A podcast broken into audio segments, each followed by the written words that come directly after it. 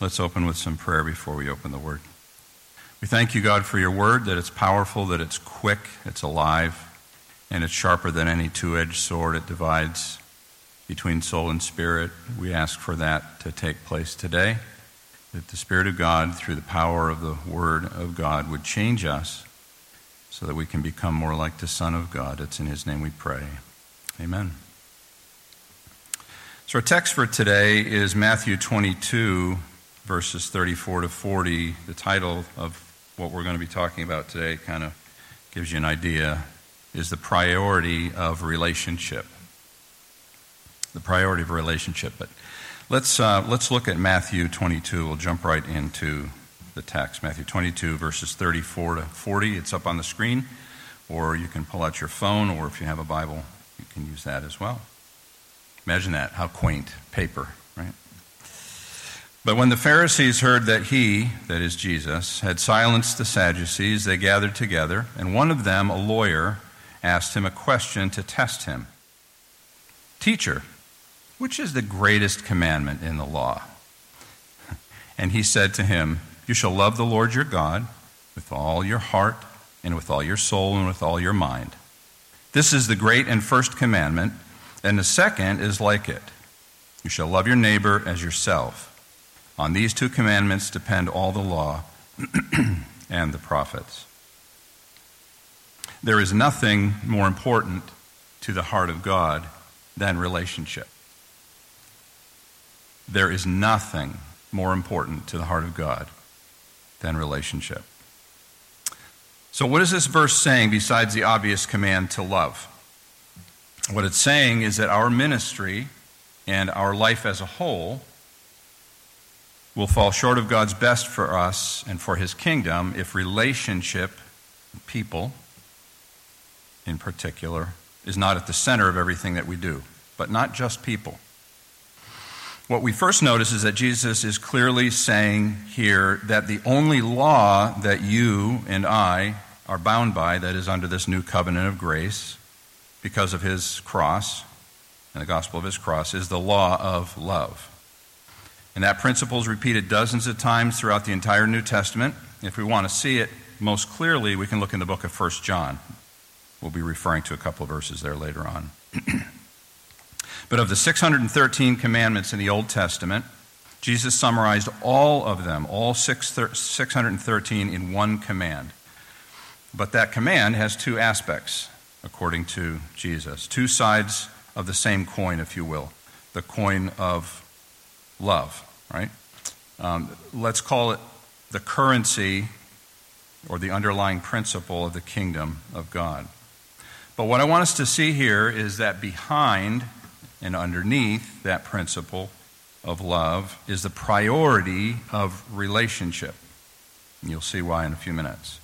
Love is the core principle, but relationship is the priority of God for life and for ministry that needs to be governed by that core principle of love. According to Jesus' understanding of the Old Testament scriptures, which, by the way, he authored, so he ought to know, there is no greater priority in the mind and heart of God than relationship. Not just love, but a relationship governed by love, because that is exactly what is described here. When we love, there is always an object of that love. Just like when we have faith, there's always an object of that faith, unlike that silly thing that people said back in the 60s when I was growing up, keep the faith. Faith in what? It always has an object.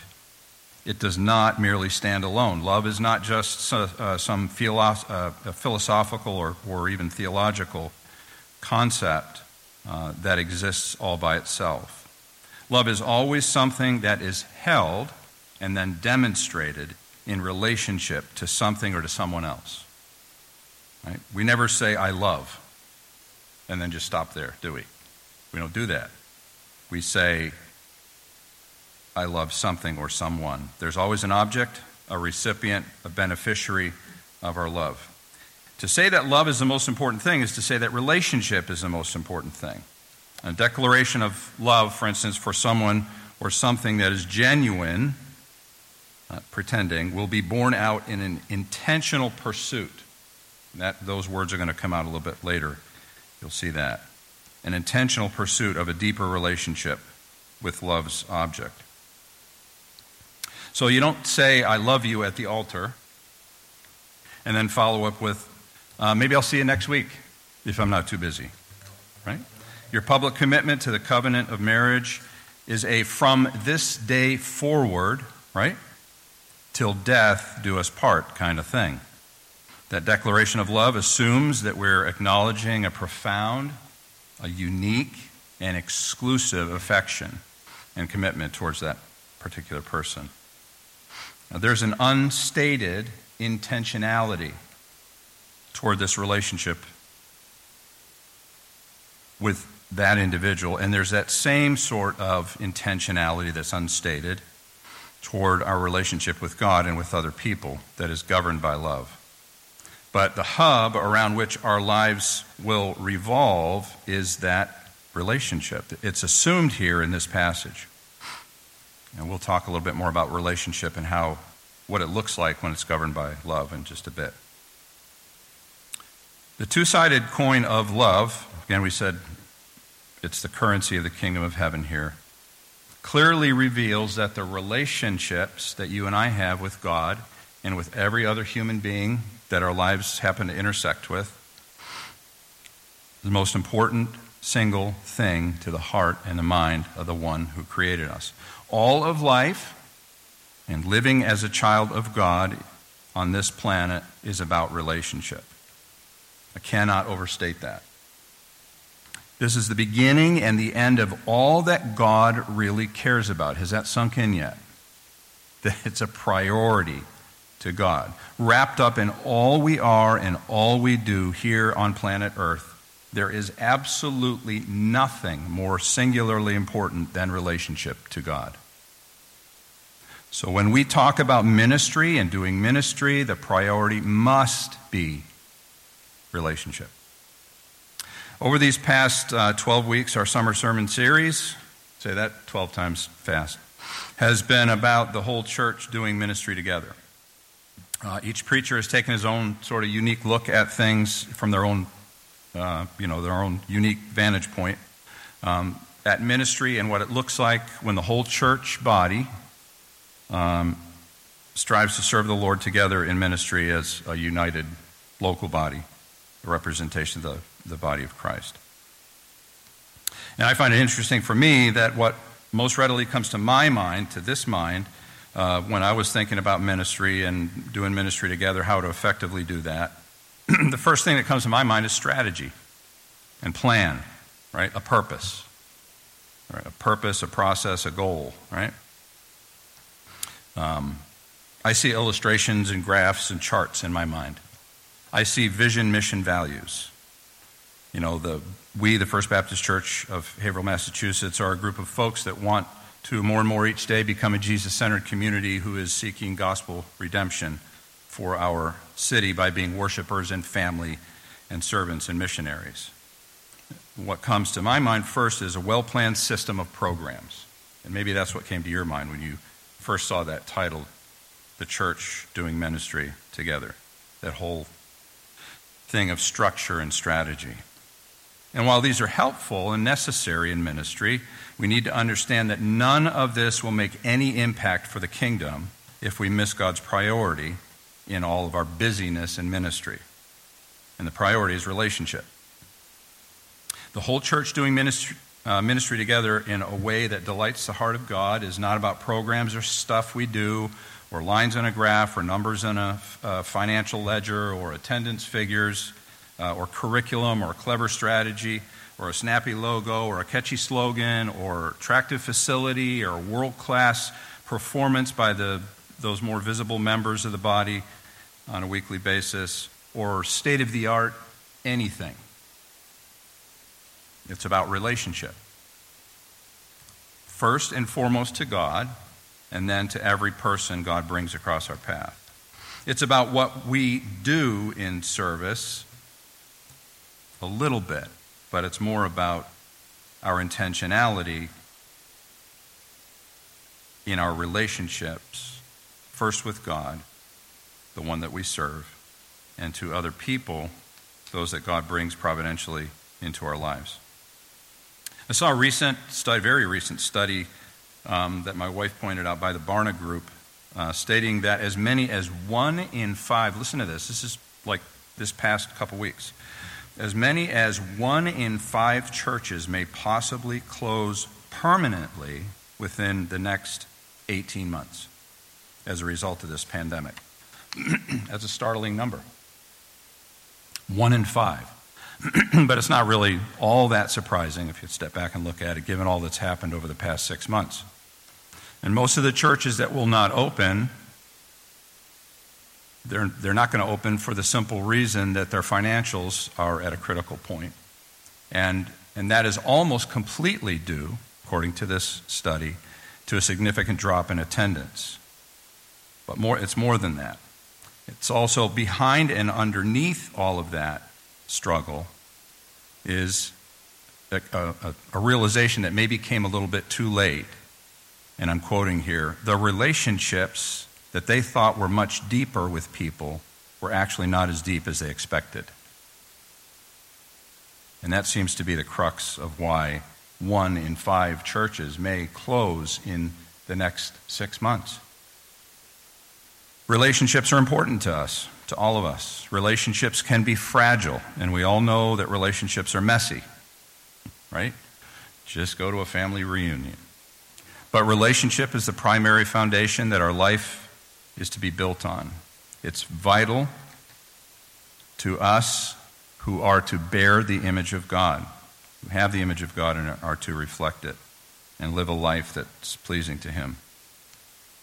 God's created us for relationship, and He's designed us really with a natural hunger for love and for deep and meaningful relationships, first with Himself and then also with other human beings. We were never, ever meant to do this life alone. That's not God's plan. Relationships are important. As a matter of fact, there's nothing more important to the heart of God than relationship. But let's start with what Jesus says is our first priority in all of this. What He says is, what? Love the Lord your God.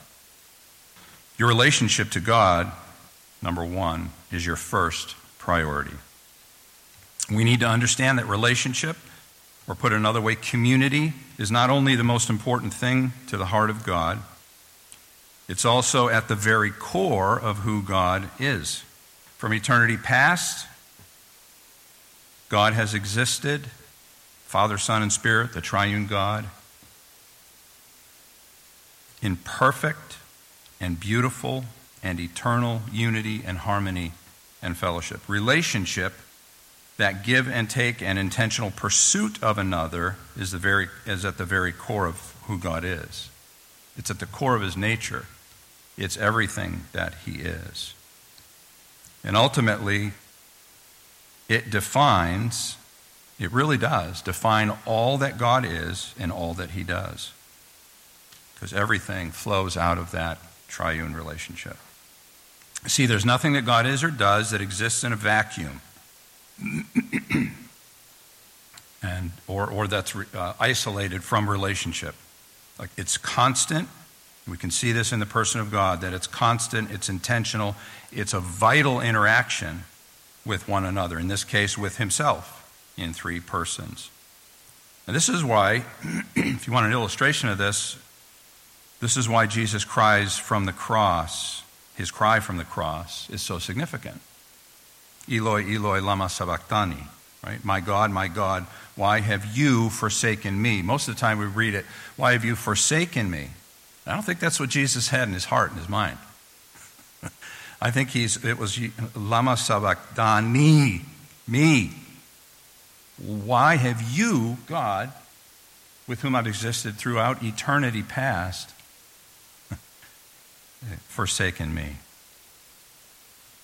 Because until that very moment when the Father looked away in Matthew 27:46, I won't go there, but And he looked away from the sun as Jesus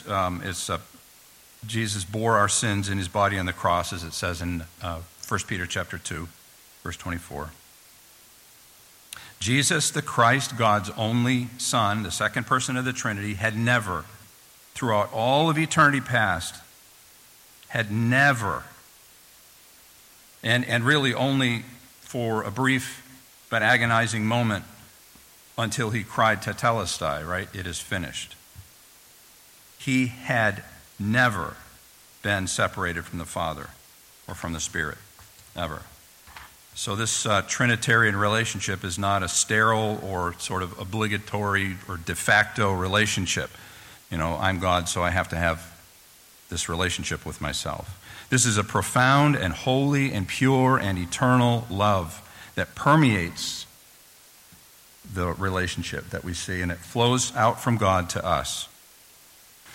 And we, as recipients of the mercies that we have because of Christ, we get to bask in the glory of it. We get to benefit from it. We get to see its beauty and experience its power as it flows out from that perfect love. So that's why, above all else, God demands from us love. And we grow to understand from Scripture that this love towards God is a supernatural, I was going to say natural, but it's really a supernatural result of and a reflection of his love for us.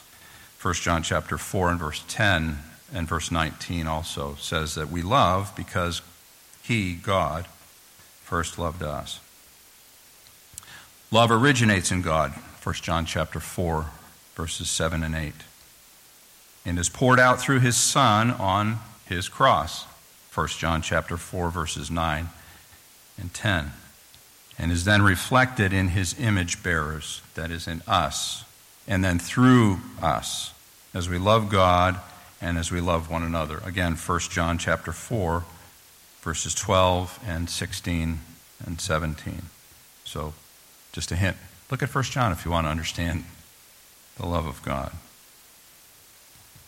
And thankfully, we realize early on, some of us, most of us, in our walk with the Lord, that everything, especially, not just also, but especially, this one most important thing to the heart of God, love, and the relationship that we're to have with him, even that, and most especially that, ultimately is only produced by the working of the Spirit of God in me.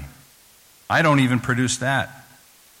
It's the supernatural power of the Word of God at work in our hearts.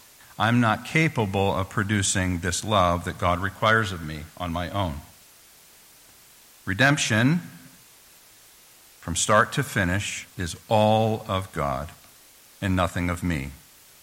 That's the gospel, right? That's what the gospel is all about. This is a vital distinction at this point. It's really important that you understand that this concept at this point in the discussion. We've established that Jesus sums up the Old Testament law in two linked commands, right? Love God, love your neighbor. But we are no more capable of fulfilling the short list, right, than we are of fulfilling the letter or even the spirit of those 613 commands of Mosaic law. We are no more capable of producing the love that God requires of us than we are of producing all of the demands of the law. The gospel says unequivocally that it is God and God alone that saves sinners. All of my salvation from start to finish, from regeneration to justification to sanctification, of which this is a part, to glorification. It's all of grace and all of God.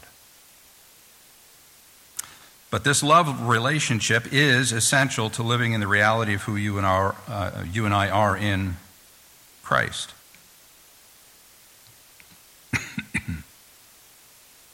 And the reality is God is jealous for our love. He's righteously and justifiably jealous that he be the first and foremost in our hearts. Now, the nation of Israel, we're going to go to an example in a minute of how not to be.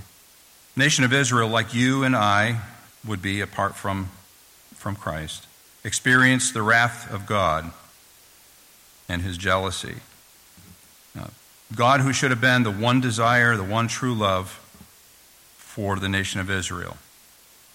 But they walked away, they rejected, and they abandoned the Lord for other no-gods, as Eugene Peterson calls them. They abandoned their God and their Redeemer for other loves. And you and I do the same thing every day. We'll talk about that a little bit. There are many helpful passages to understand how important this covenant of love is to God, but here in Jeremiah, we're going to look at a passage in Jeremiah chapter 22. I'm going to read it from the Message, which is, it's been described as an idiomatic paraphrase translation, and it employs the dynamic equivalence method of translation. All that being translated means it's not strictly speaking a paraphrase, but it's a translation, and actually a very good translation of the original Hebrew, Aramaic, and Greek, very accurate and true to the original languages. Eugene Peterson is with the Lord now, but he was a pastor for more than 30 years and a theologian, a Bible teacher, scholar, author, and poet even.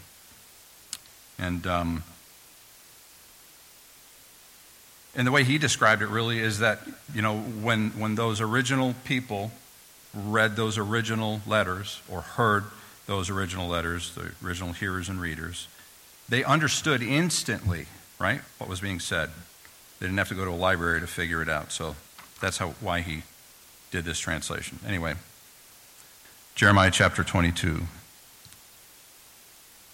verses 1 to 3 says, God's orders. Go to the royal palace and deliver this message. This is God talking to Jeremiah. Say, listen to what God says. O King of Judah, you who sit on David's throne, you and your officials and all the people who go in and out of these palace gates. This is God's message. Attend to matters of justice. Set things right between people. Rescue victims from their exploiters. Don't take advantage of the homeless, the orphans, the widows. Stop murdering. If you obey these commands, then kings who follow in the line of David will continue to go in and out of these palace gates, mounted on horses and riding in chariots, they and their officials and the citizens of Judah. But if you don't obey these commands, then I swear God's decree, this palace will end up a heap of rubble. And then verses 8 and 9, travelers from all over will come through here and say to one another, why would God do such a thing to this wonderful city? And they'll be told, because they walked out on the covenant of their God, took up with other gods, and worshiped them. God's command is that we love him first and that we love him most. And he gives us a really clear description of what that love looks like. Our love for God is not to be something that's limited to one segment of my life or my being or aspect of my humanity.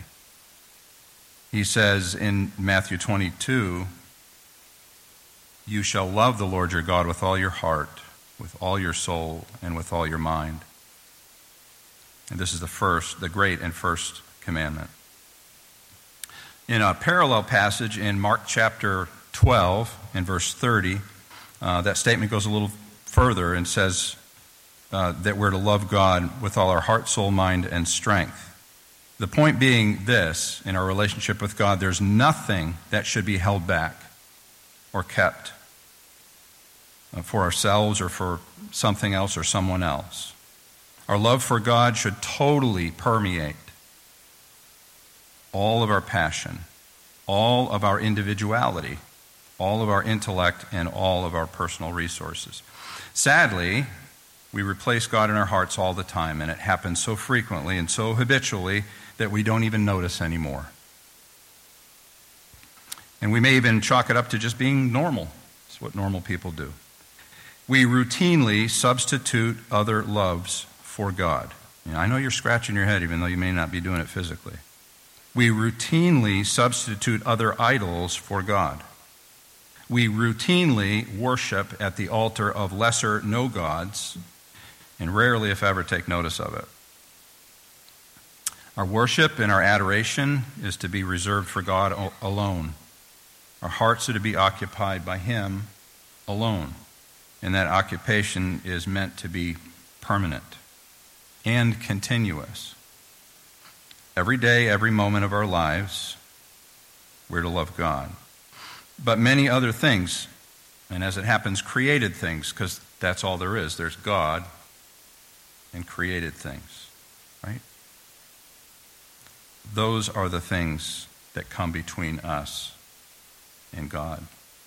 They easily slip in under our spiritual radar, and they supplant what God's place should be in my heart and in your heart, His reign over our hearts. Even if it's just for a moment, it's easy for us to give our hearts to the creation rather than the Creator. We easily and often find ourselves mirroring what it says in Romans chapter 1, verses 22 and 23. Claiming to be wise, they became fools, and exchanging the glory of the immortal God for images resembling mortal man and birds and animals and creeping things. And sadly, we've seen maybe more clearly than ever lately that this nation that we live in is not unlike Romans 1. You can see that a little more when I read the whole passage. And God's people, Israel, were like this, but sadly also, you and I are like this, if we'll be honest with ourselves. Again, I'm going to read from the Message because I like the way that he says it. Romans 1, verses 18 to 32. It's a long passage, but I think it's very helpful. But God's angry displeasure erupts as acts of human mistrust and wrongdoing and lying accumulate, as people try to put a shroud over truth. Does this sound familiar? Yeah. But the basic reality of God is plain enough. Open your eyes, and there it is. By taking a long and thoughtful look at what God has created, people have always been able to see what their eyes, as such, can't see. Eternal power, for instance, and the mystery of His divine being. So nobody has a good excuse.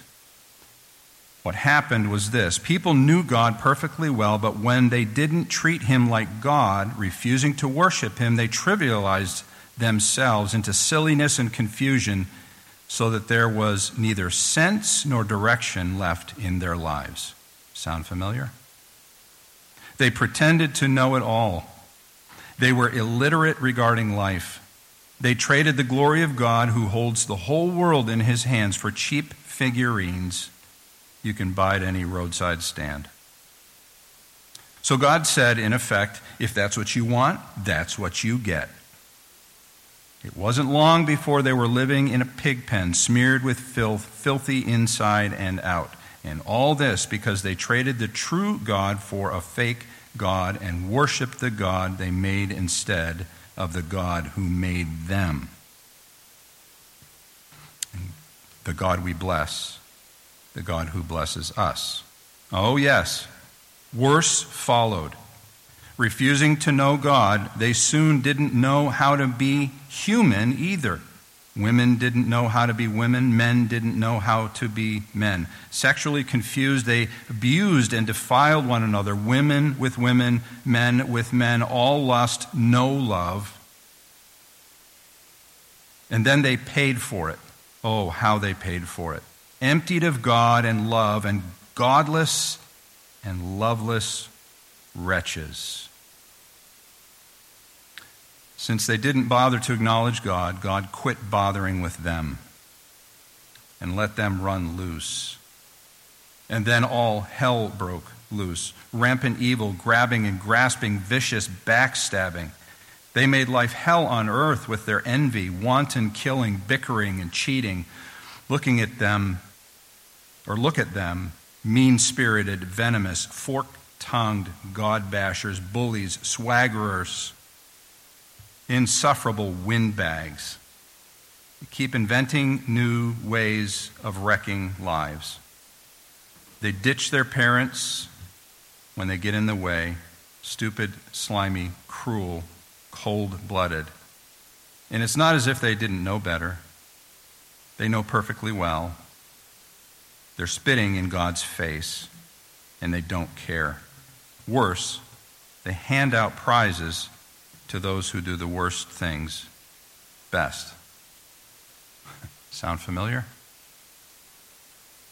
What's easiest to do now is to reflect that and see that in our society. But what God wants you to do is to see that in your own heart. Your heart and my heart is just as dark. It's true, we haven't bowed down to a stone or a wooden image, but we easily and often give our hearts to things that we substitute for God. And I know, like me, you really want to know God, and you want to love God, and know that you're loving Him in the way that you should. So what's the easiest way for me to know if I love God? How can I know for sure that I'm really obeying this command? What does it look like in my daily life? So the reality is we don't see ourselves as idolaters, but we are. We actually probably think that it's impossible to know what's really inside my heart and to know whether I am an idolater or not. But really it's possible, and actually it's pretty easy to see it. One of the ways that's easiest to detect that we have those idols that are of our own making in our heart is by our emotional reactions to circumstances. When the circumstances of life, no matter what they are, whether they're trivial or very significant, emotions are like flashing neon signs. You know, like that no vacancy sign at the motel. Only they don't just tell you that someone's there, they tell you who is there. That's what your emotions do. What we worship, what we really worship, what we love, what we really genuinely love, what is the most valuable to us is going to fill our hearts, and it's easy to define and easy to spot. Do you remember the water bottle illustration? Remember this? Maybe you don't. Magical. Watch what happens. Got my speaker wet. I got the floor wet. Oh, goodness. What are you doing, Pastor Mike? What the heck is wrong with you? Why is the water spill? Because I shook the bottle, right? I hit the bottle. I disturbed it, right? No. Why is the carpet wet? Because I shook the bottle, right? No. The carpet is wet because there's water inside the bottle. What's inside came out when it was shaken. So it's not the shaking that causes the water to spill and the carpet to be wet. It's because there's water in the bottle that causes it to end up on the floor, and the floor becomes wet, and the speaker's wet. We got budget for that, right? I'm just kidding. It's the Luke chapter 6 and verse 45 principle. Out of the abundance of the heart, the mouth speaks. When life shakes us, what's at the center of my heart will become obvious to me and everyone around me. What's inside will come out. I can say I love God, I can think I love God, I can really want to love God, but when life shakes me, what comes out? And what comes out will reveal what I really love and what I really worship. Let's start with something easy. So when I complain to God about an inconvenient circumstance, no matter what it is, you make it up in your own mind. And when I do that, when I complain to Him, what am I doing? I'm holding Him in contempt in my heart for not doing such a bang-up job of being God.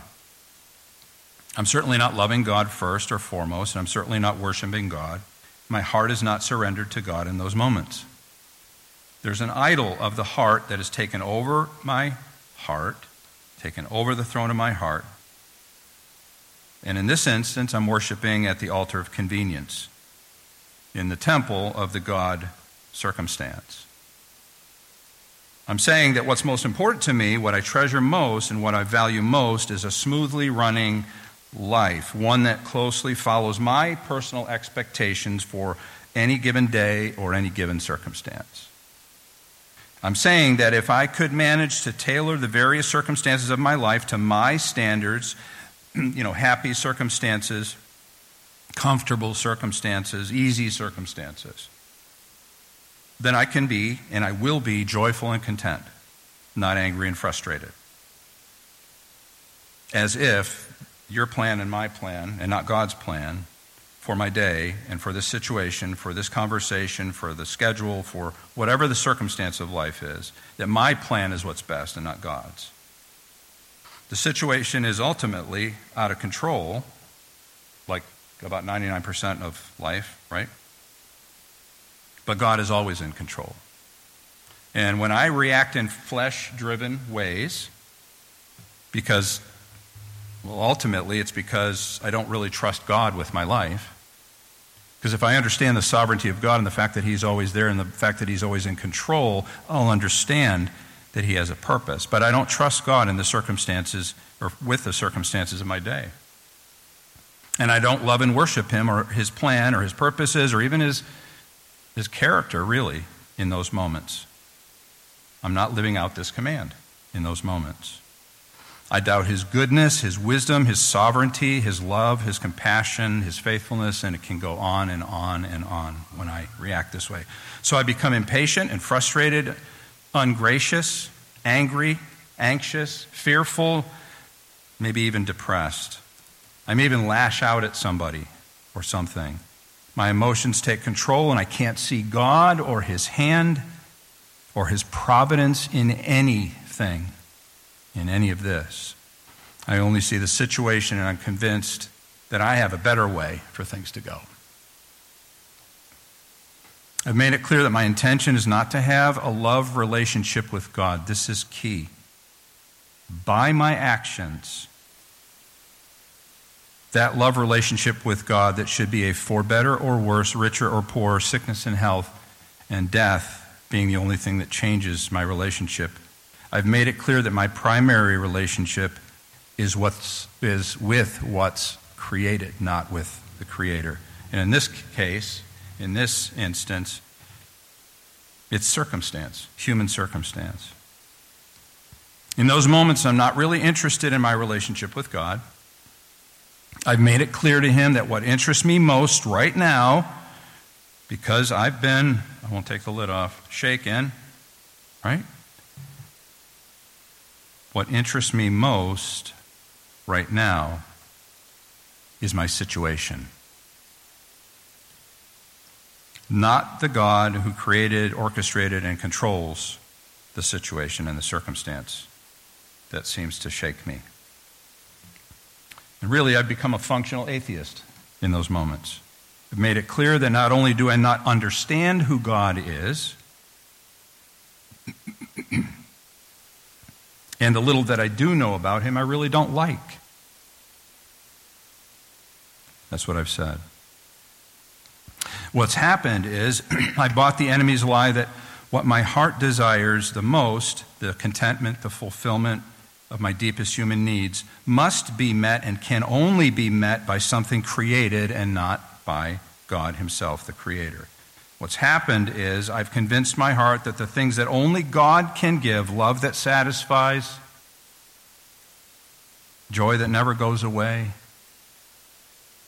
peace that gives an anchor of security to my soul, can be found in circumstances and in stuff and in people and in places, in created things. My primary relationship is with the creation. I look to it for what I need most. When it fails to meet my needs, and it will, I fall to pieces instead of falling to my knees in prayer. And when I find my attitude and my words and my actions, but particularly my emotions, because they're that window to your heart and my heart, and they show me what I truly love and worship, when these are in contradiction to what the Scriptures say, then God is not in those moments my first love and my foremost love. What I need to notice is, am I treasuring in that moment what God should, according to me, be giving me or doing for me or allowing me to experience by way of circumstance? Or am I treasuring God and Him alone? Is He enough? Or does everything that goes on in my life have to be according to my plan? Or is God enough? That's what it means to love God with heart, soul, and mind. His will, His way, His wisdom, His best for me. Is He enough? And really the question is, there's several questions that it raises. Is God so attractive that He can inspire a wholly disinterested love, a completely disinterested love, disinterested in anything other than Him? Can God be loved for Himself alone or merely for what He does and gives? Is He a being who is worshipped and loved by His children, or is He merely an idol to be fed, flattered, and feared? Is Christ so supremely attractive that my soul will seek Him because of what He is in Himself? Because His love is so holy and so tender that He satisfies me, and not simply because of His mercies bestowed, nor, what is far deeper, even the blessings He has given. In this command, God is clearly asking for your worship of only Him.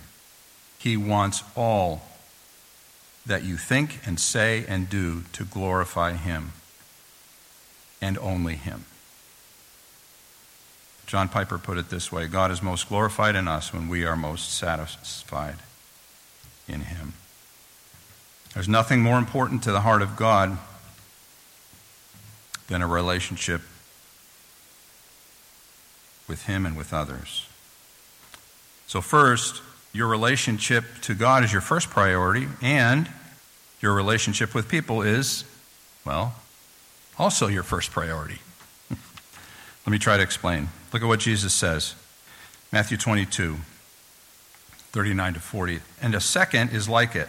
You shall love your neighbor as yourself. On these two commands depend all the law and the prophets. Now there's clearly a first command, right, and a second command in order of importance, of priority, and significance. But it's interesting that Jesus prefaces this second command by saying a second is like it. He's not pointing out a difference here as we would think he would, or saying that this second command is clearly subordinate to the first command, but he is drawing a clear connection between these two distinct commands. They are alike in some way. And my inclination is to think that they're alike, their likeness and their similarity has to do with two important things. First, they're both about love. And second, they're also both about relationship. And then to wrap up his declaration, Jesus says, on these two commands depends all the law and the prophets.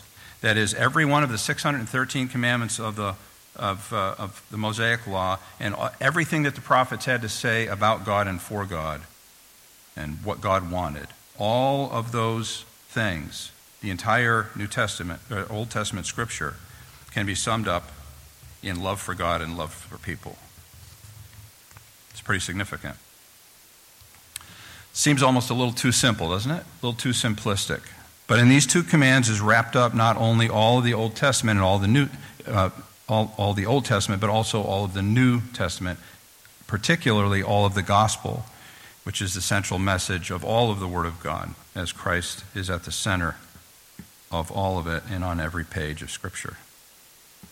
So these two commands are not just like a shortened version, a Reader's Digest version of the Old Testament, but they're separate commands of equal importance, according to Jesus.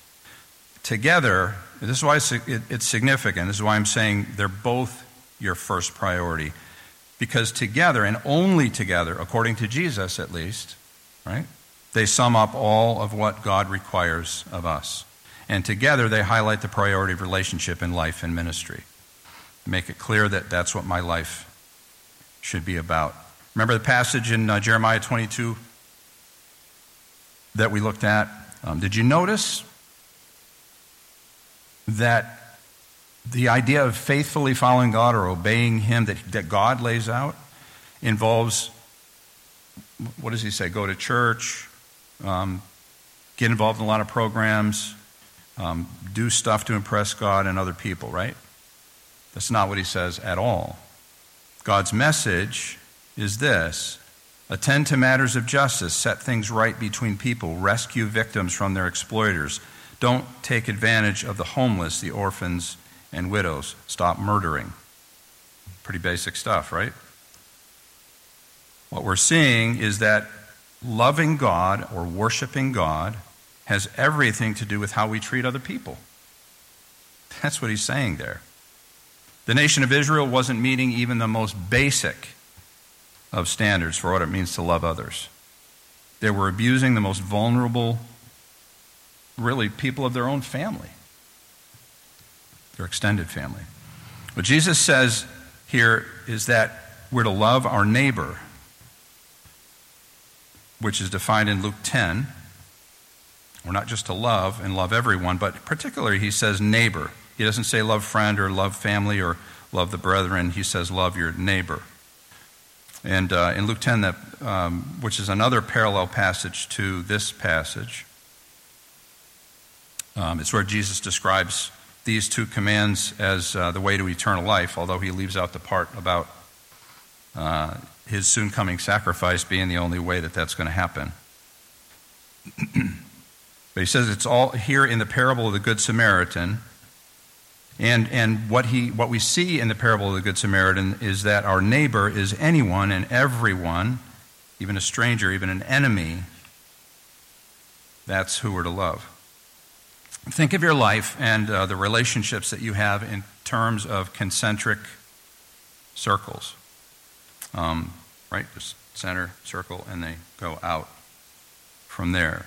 We have those people in our lives who occupy the smallest circles near the middle, close to the center of our lives, our spouse, our children, our family, and those who are further out, our friends, our acquaintances, and so on, and the circle widens. But there is a hub around which all of life turns, right, in terms of relationships, and it's who at the center? God at the center, according to Jesus. But everyone, even the stranger, everyone else, every human being that we come in contact with, everyone in our entire life, that person is to be considered our neighbor. Even the stranger that you'll never see again, you see once in your life, maybe passing you in traffic or in a store or someplace, you'll never see him again. God considers him your neighbor. It's easy to love our friends, isn't it? It's easy to love people that love us back. It's easy to love people that we're attracted to in some way, or that are kind to us, or who are bound to us by blood. But when we get frustrated or angry with someone,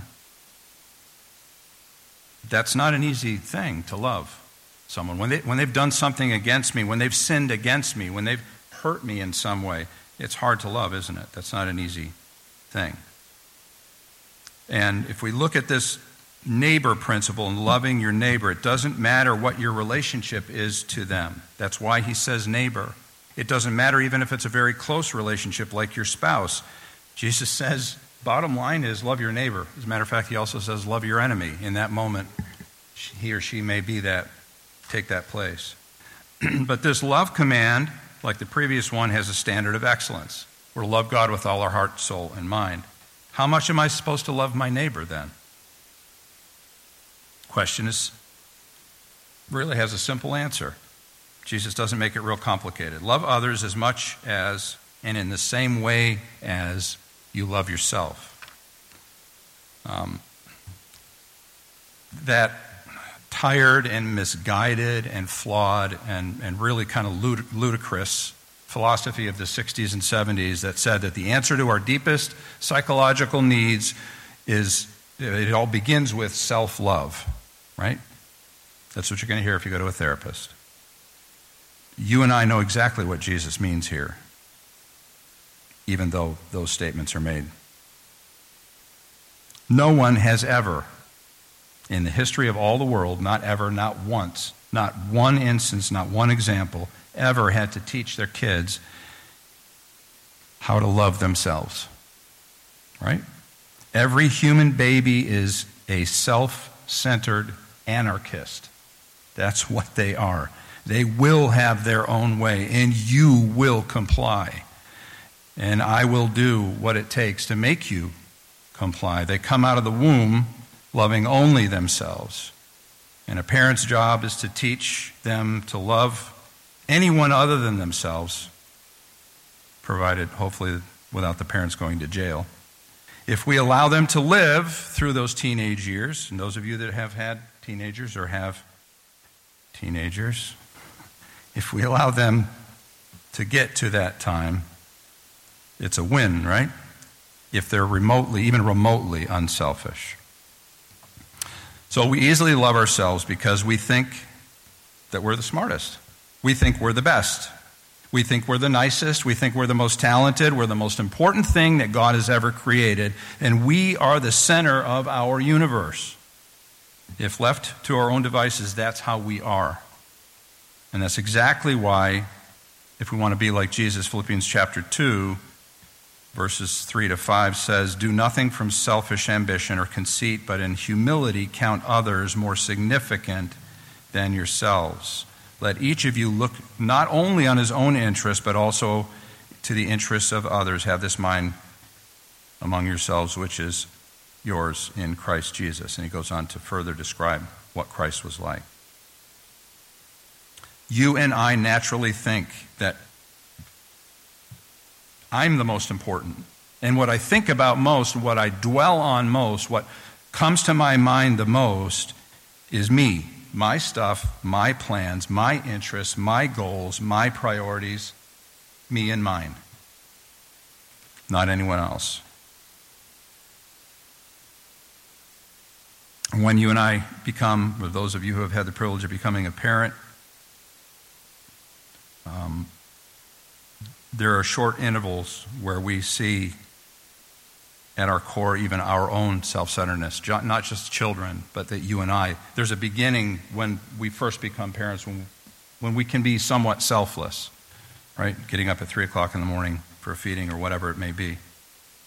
But you and I can easily see, even in those instances, how self-centered and self-important we are. And God knows that well. So what Jesus is saying here, really what he's saying is, so here's the thing. You know how to love yourself. You know how much you love yourself more than anyone else or anything, right? Well, that's exactly how I need you to love others. That deeply, that consistently, that intentionally. Because that is our intention every moment of every day, is us. And not just the people you get to pick, but everybody. So this is the so what part of the sermon as I wrap it up. So what does it look like to love God with all my heart and soul and mind? What is it? What is it that should be different from right now? What should change if I say I love God? What does it look like for someone to love everybody that God allows to come into our lives, right? No matter what place they are in that circle, in those circles. What does selfless, others-focused love look like? I need to understand what it means to really worship God and to really love God and to love others. God wants our individual devotion. First, I need to be intentional. God needs me to think of him first every day. I know that's what your wife expects, guys. I know that's what your husband expects, ladies. This is what God expects. He needs to be my first thought every day and my last thought every night. So time in prayer and in the Scriptures is important. It's helpful during those times. He needs to be the love of my heart every day, not just on Sunday. Second, I need to be present, not just intentional. You know how your wife says, guys, you're listening, but you're not really here. You're not really here. Be there in the moment. And be there in your relationship with Jesus. And so what I want to do is to make that happen is to walk with him throughout every day, to remember that his Spirit lives in me, that he's the unseen guest at every place that I go, right?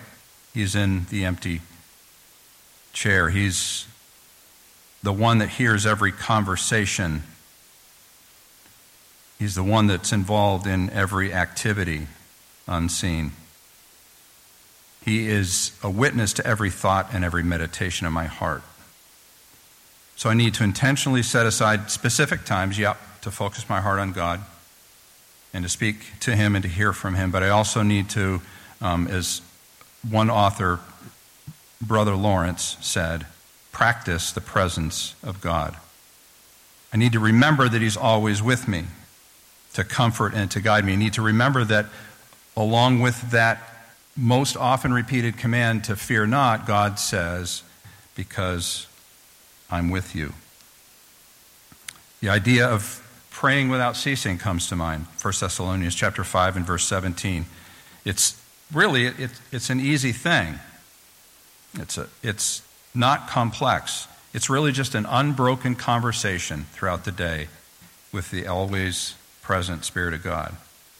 Next thing is to be authentic, not just intentional, present in the relationship, but be authentic. God wants me to give him my heart, not someone else's.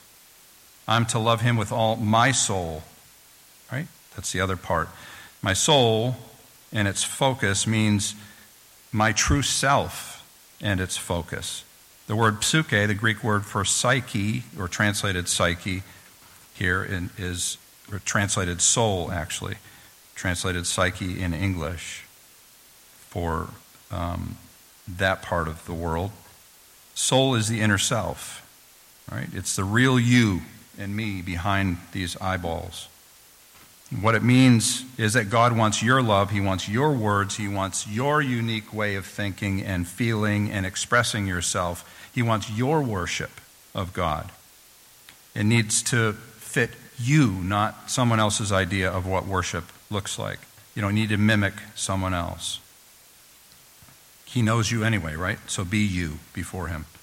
Next thing is to not only be intentional, be present, be authentic, but be gracious in loving others specifically. You always treat yourself with the utmost grace, don't you?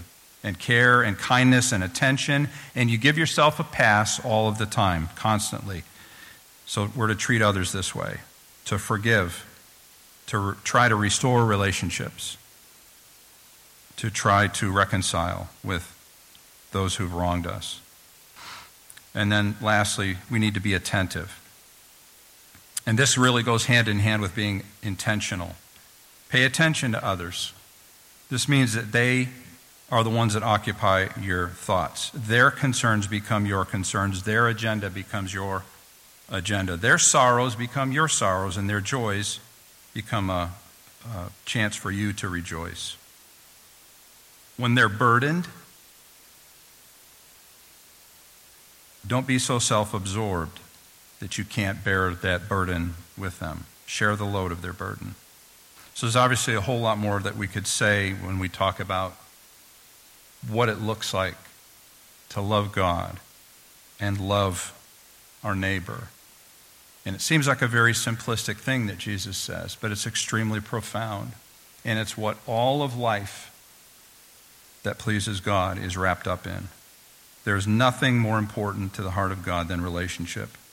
We're to love God and then to love others as a reflection of his love for us. in every way that God allows us. Let's pray. Thank you, Father, for your grace in our lives that's shown to us through the cross of Christ, who was selfless and gave himself out of love for himself, for that triune God, but love for us as well.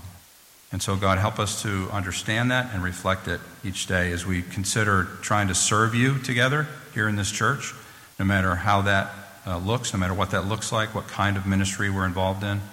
Help us, God, to realize that our relationship with you has to be first, and that everyone else in life has to come first before us.